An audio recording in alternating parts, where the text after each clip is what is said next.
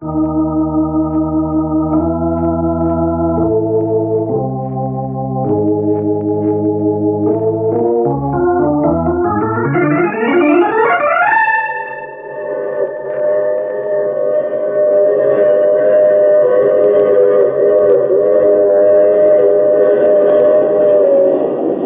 Mutual Broadcasting System presents The Mysterious Traveler, written, produced, and directed by Robert A. Arthur and David Kogan, and starring tonight two of radio's foremost personalities, Martin Wolfson and Gertrude Warner, in an original radio drama titled Death Has a Thousand Faces.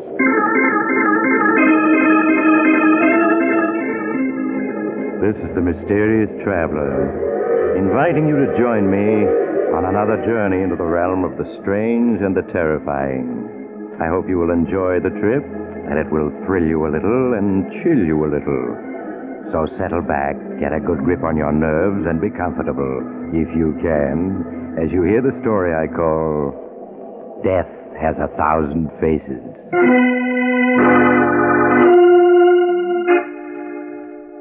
Our story begins at police headquarters in an eastern metropolis. In a small, shabbily furnished office, Horace Riker, a patrol officer for the State Prison Commission, is seated at his desk, which is completely covered with gift packages. As Horace, a small, mild mannered man in his late 40s, starts to open some of the gifts, there's a knock at his door. Come in. Oh, hello, Captain. Hello, Horace. Well, I see none of the boys forgot you. Twenty-five years with the State Prison Commission. That's a long time. Yes, I I never knew I had so many friends. Why, look at all these gifts. There must be at least 20. Well, here's another one, Horace. This is for me and the other boys in the homicide squad. Oh, I I don't know how to thank you and the others, Captain. You've all been so kind. Ah, nonsense, Horace. You know how we all feel about you. I'm really a very lucky man, Captain. I have a job I like, fine friends, and a wonderful wife. Ah, so you and Millie are hitting it off okay, huh? Of course. I told you it would work out all right, even if I am 20 years older than Millie. Well, I'm glad to hear I was wrong. Here, let me help you open your gifts. Well, thanks, Captain. It looks as though half these gifts are boxes of cigars. I'm afraid you'll have to take up smoking, Horace. Guess you're right. Well, this one doesn't seem to be cigars. Sounds like a clock. Clock? Yes, I can hear ticking inside. Doesn't seem to be a card with it. Well, I'll unwrap it. The card is probably inside. Wait just a minute. Let me see that package. Why, of course. Here. Ah, there's a ticking inside, all right. Cheap wrapping paper, no store label, return address. Why should anyone send you a wound up clock? Well, maybe they just wound it up to make sure it works. I don't like the looks of this. Oh, What do you mean? Mac, this is Captain Ross calling from Riker's office. Get the bomb disposal squad over here on the double. It's an emergency.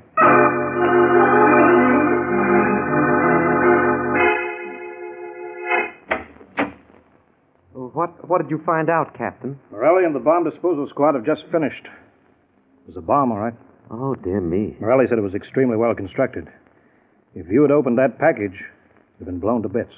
Who Who could have sent it? Oh, it's pretty obvious. Must have been sent to you by one of the convicts whose parole you revoked. You You really think that's it? Of course. I wonder which one it was. That's what we'd like to know. There's nothing about that bomb that we can trace. Well, you'll have to be doubly careful from now on.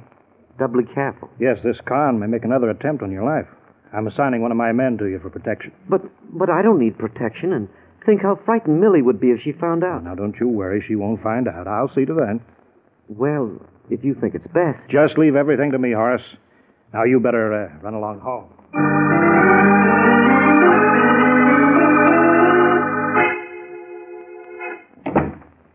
Millie? Millie, where are you? Oh, here I am. Stop yelling. Look, Millie, at all the gifts I got from the men at the office. They. Isn't that a new dress you're wearing, darling? Yes, I bought it this afternoon. How do you like it? Oh, it's beautiful. You look wonderful in it, Millie. Uh, how, how much did it cost? Eighty dollars? Eighty dollars. Yes. It was marked down from a hundred. I just couldn't resist it. But, Millie, you bought two new dresses just last week. Well, you can't expect me to go around in rags. I'm sick and tired of having to skimp all the time and never no, have... no, no, no, Millie. If you want to keep the dress, of course you may. The only thing is, I, I, I don't know how I'll be able to meet the insurance payment due this week. You mean if I keep this dress, You won't be able to make the payment on your policy? Yes, dear. Oh. Well, in that case, I'll return it. You must keep up your insurance. I, I'm sorry, darling, that you have to return it. I, I, I'll, I'll try to find a part-time job in the evenings so we can increase our income. You're going to have everything you want. Yes, Horace, you're right. I am going to have everything I want. One way or another. That night, as Horace took Millie out to a movie, they were followed by a detective who Captain Ross had assigned to guard Horace. But as the days slipped by, Horace went about his work as usual, completely disregarding his bodyguard. After three weeks had passed, and no further attempts were made on Horace's life, the detective was assigned to another case. Good evening, darling. Sure was hot today, wasn't it? Yes. Supper will be ready in a few minutes. All right, dear. Is there any beer in the refrigerator? Yes, I put two bottles in there this morning. Good. Nothing better than cold beer on a hot day. You want some beer, Millie? Now, you know I never drink it. It's too fattening. What did you do today, dear? Uh, what did I do? Well, I, I, I went shopping. Oh. Oh, this beer is cold. It Makes my eyes ache. Horace, I can't stand this heat much longer. When are you getting your vacation? Well, I've been given the second and third weeks in September. But that's weeks away. I know, Millie, but I didn't have any choice. I'm sorry that we. Oh, oh What's wrong? My heart. It hurts. That's what comes from drinking beer when you're overheated. Oh, it, it feels worse. Oh, nonsense. You'll be all right in a minute. M- Millie, help me. Get a doctor. I, I can't breathe. Horace, are you sure you need a doctor? Yes. Hurry, Millie. Hurry.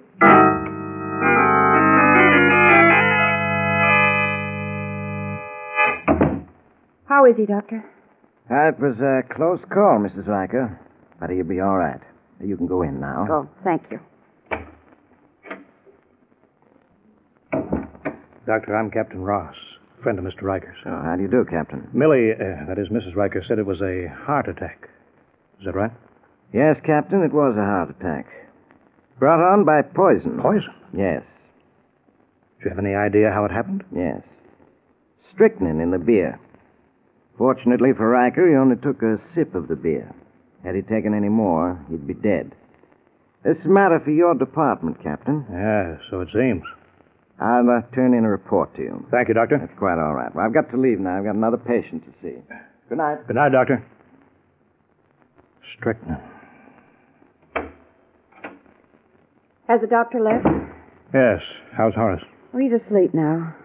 That beer that Horace drank, when did you get it? Oh, it was delivered yesterday from the grocery. Did the delivery boy give it to you directly? Why, no. He left it on the rear porch. I was out all day. I see. What are you getting at? Horace's heart attack was caused by poison. Poison in the bottle of beer. Poison? Mm-hmm. But who would want to poison Horace? Oh, maybe it was one of the convicts whose parole he revoked. Then again, it might be someone else. You have no clues? No, not yet. But I can promise you one thing. I'll not give up until I've got the person who's trying to murder Horace.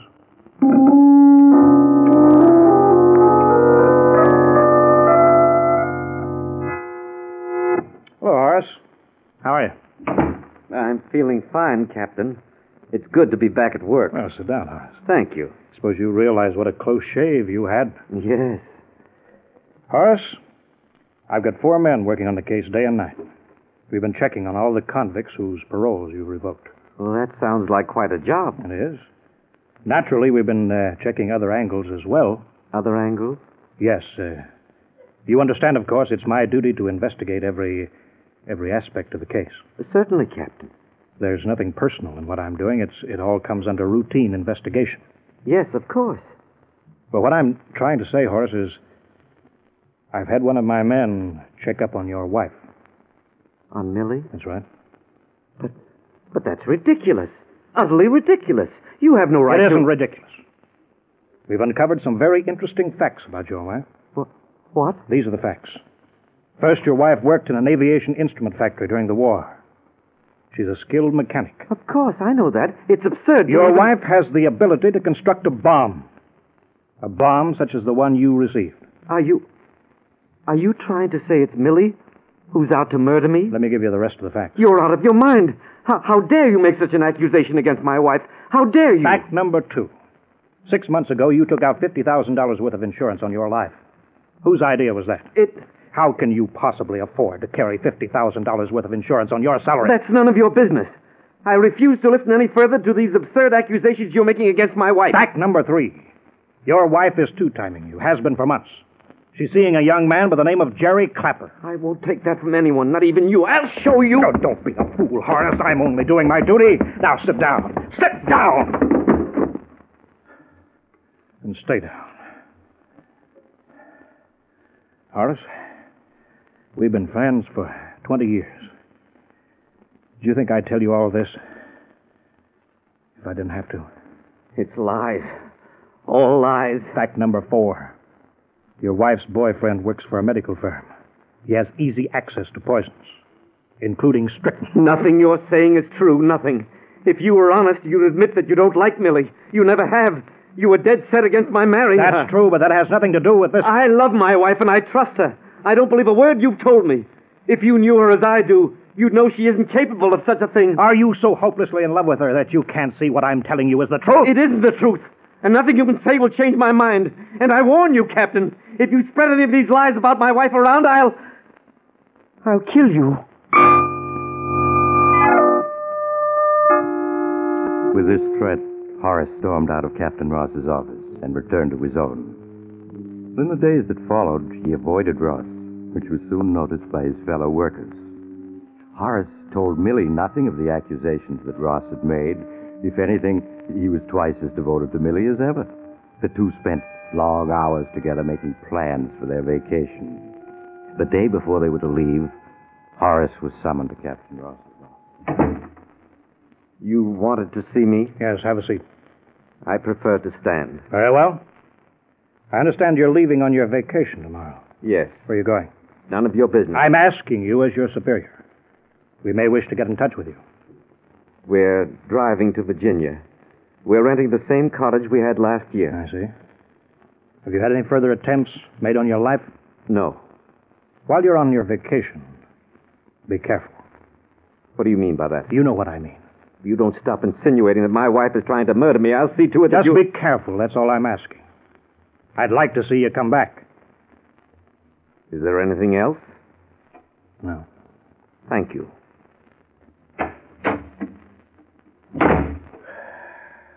Well, I've warned him.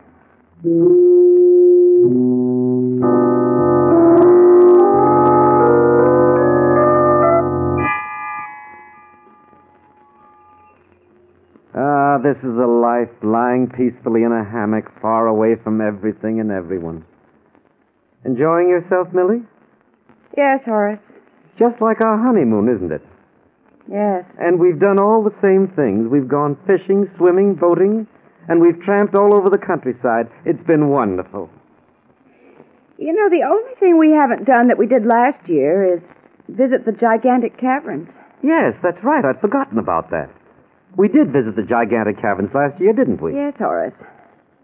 Why don't we spend tomorrow exploring the caverns? Do you remember that wonderful waterfall and pool? Yes, it'll be a lot of fun. Do you remember the way we almost got lost in the caverns last year? Oh, if you get lost in there, you can wander days without finding your way out. Well, this time I'm going to be very careful.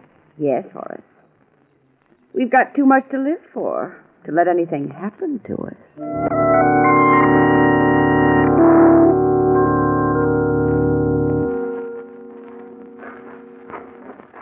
Well, here's the entrance to the caverns, Millie. It certainly is deserted, isn't it? Yes, no one comes here after Labor Day. Now, wait till I tie the end of this string to this tree. Uh, how long is that ball of string? Oh, about 5,000 feet. Almost a mile. There. Uh, That should be long enough to take us to the waterfall and the pool and the caverns, shouldn't it? Yes, just about. Are you ready, dear? Yes, Horace.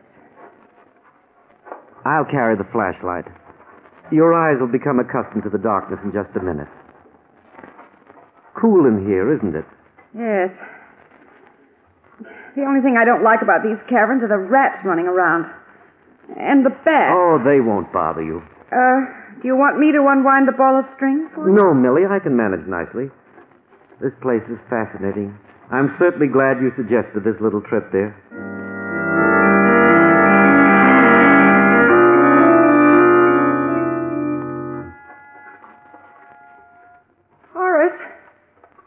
Look how high the roof is in this cavern.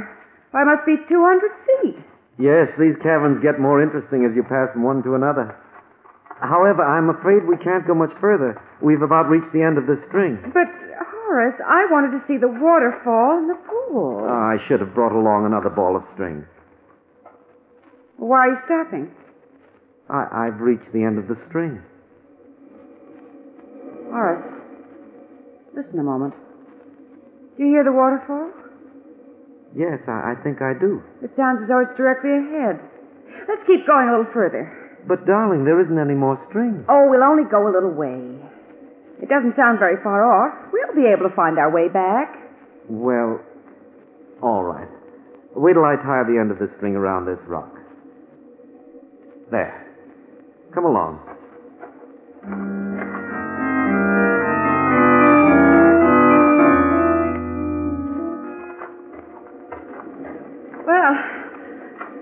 Come quite a way, but here it is. Yes.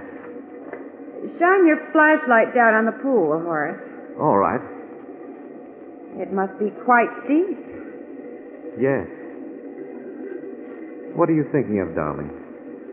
If a person fell into the pool, there'd be no way to get out.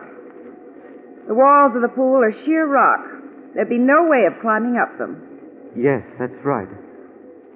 What makes you think of it, darling? I don't know.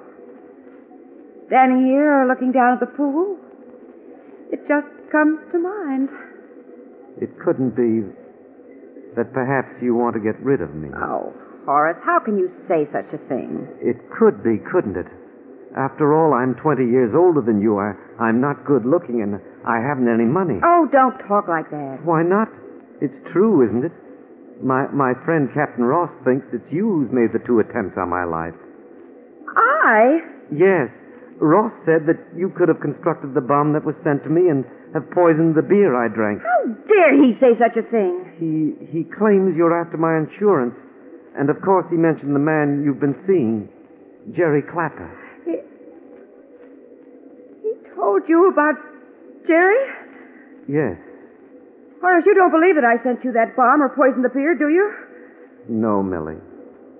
I know you didn't. Oh, it's good of you not to think so. You may want me dead, Millie, but I know it wasn't you who made the attempts on my life. How can you be so sure? It's very simple, Millie. Because it was I who sent the bomb to myself and poisoned the beer. You? Yes. But why? Why? You're in love, Millie. You should know to what lengths love can drive a person. In that horrible moment seven months ago when I found out you were deceiving me, I came close to killing you. Horace! Does it surprise you that a mild little man my age could feel so deeply? But then I realized that wasn't the way. That wasn't the way? No. I began to formulate a plan, a very clever plan. First, I took out a $50,000 life insurance policy w- with you as beneficiary. Several months later, I followed that up by sending myself a bomb, and shortly afterwards, I poisoned my beer. But Why, why did you do all that? I, I knew that sooner or later my friend Captain Ross would come to believe that it was you who was attempting to kill me. And that's exactly what happened. But why? Why? It was all part of the perfect build-up. The build-up that had led to this moment. What? Yes, Millie. You're going to die. Here and now. No, Horace. No. I loved you so, Millie. I loved you so. Horace, don't come near me. Don't touch me. Ah!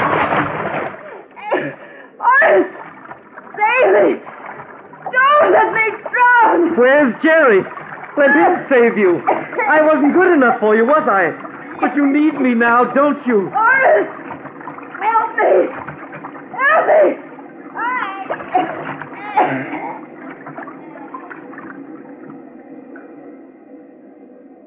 Millie? She's gone. I.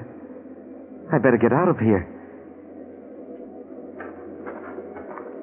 Uh, as soon as I get back to the cottage, I- I'll, I'll call the sheriff and tell him my story. He'll believe it, particularly after he talks to Captain Ross. There won't be any trouble. After all, I'm just a mild little man in his late forties. I'm not the type who can love deeply or hate deeply. Well, at least she found out before she died. Now, let, let's see. Here are three paths. Which one is it that will lead me to the string? It's the one on the left. Yes, that must be it. It's about a half mile from here to where the string ran out. Then I follow the string for a mile, and I'll be at the entrance.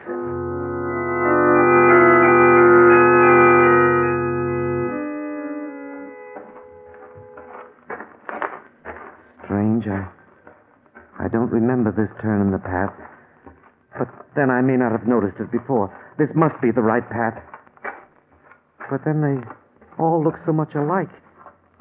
These caverns are just a maze of passageways. Maybe I took the wrong path. But perhaps I should have taken the middle one. Yes, yes, it must be the middle one. I'd better retrace my steps. All I have to do is keep calm, and I'll, I'll be all right. People only get lost when they're excited. I just have to go back to where the three paths are and take the middle one. I mustn't get excited. I mustn't get excited.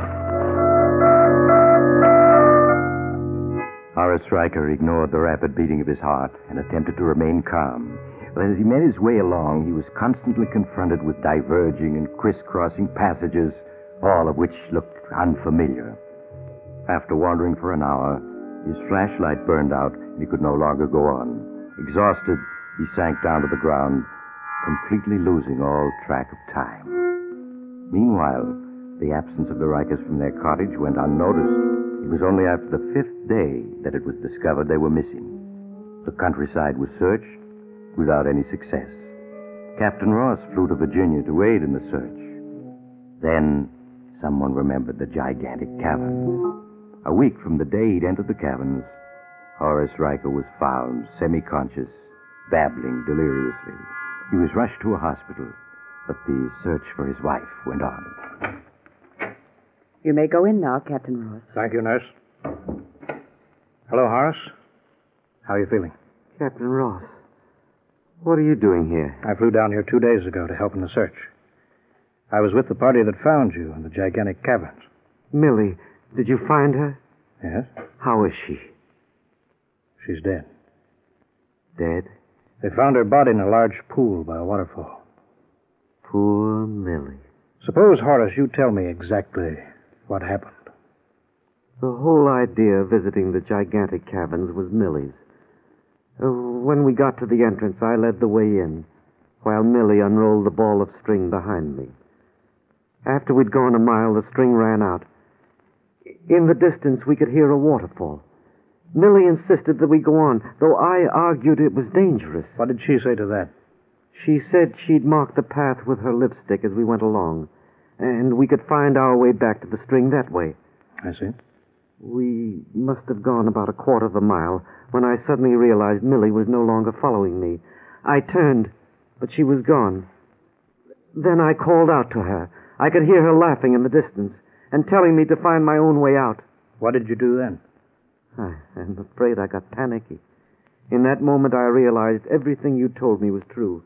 I tried to follow Millie's laughter, but it seemed to come from all directions. As I tried to retrace my steps to the string, I became completely lost. And that's all I remember. I see. Despite the lipstick marks she made as a trail, Millie apparently became lost when she ran away from you. Yes. Captain, I want to apologize for not having believed you. I hope there aren't any hard feelings. None at all, Horace. I'm just glad I was one of the party who found you before it was too late. I suppose I was in a bad way when you found me. You were semi conscious, slowly sinking. By the way, Horace, uh, this will interest you. Oh, what's that? It's a phonograph recording. I'll play it for you. I had it made just after you were brought to this hospital. Listen. No, I wasn't good enough for you, was I? Why, that's me. I gotta find my way out of here.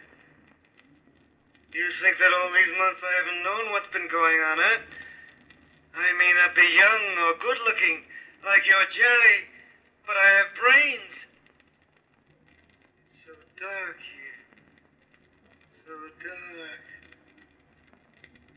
It took brains to work all this out. First the insurance, then the bomb, and poison beer. And now this, Millie. Just the way I planned it. You're drowning, Millie. You're drowning. And they'll never find out, Millie. I'm too clever for them. Yes, Horace, you are clever. I must apologize. I completely underestimated you. If you hadn't been delirious when we found you, I'd never have known that you murdered Millie.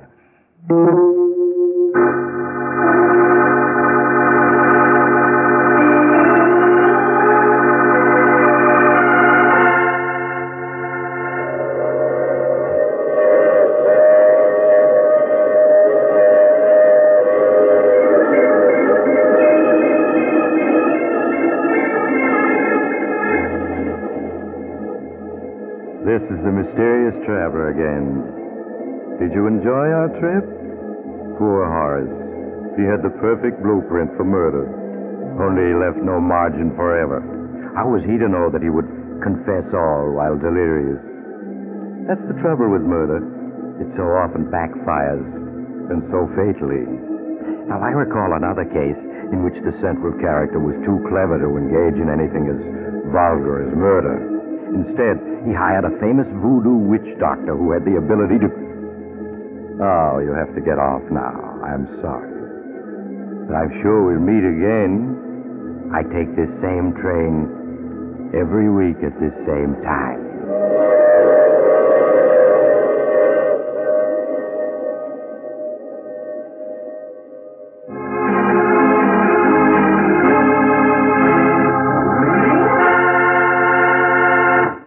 You have just heard The Mysterious Traveler, a series of dramas of the strange and terrifying. In tonight's cast were Maurice Tarplin, Martin Wolfson, Gertrude Warner, and Wendell Holmes. Original music was played by Paul Taubman. Sound by George Cooney, broadcast engineer Al King. Mysterious Traveler is written, produced, and directed by Robert A. Arthur and David Kogan.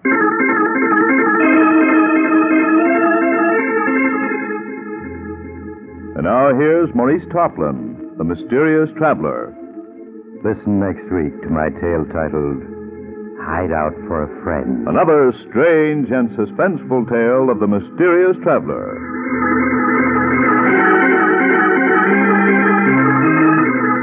Here's an announcement of interest to listeners of this program. Mysterious Traveler comic books are now available at newsstands everywhere. Carl Caruso speaking. This is the world's largest network, the Mutual Broadcasting System.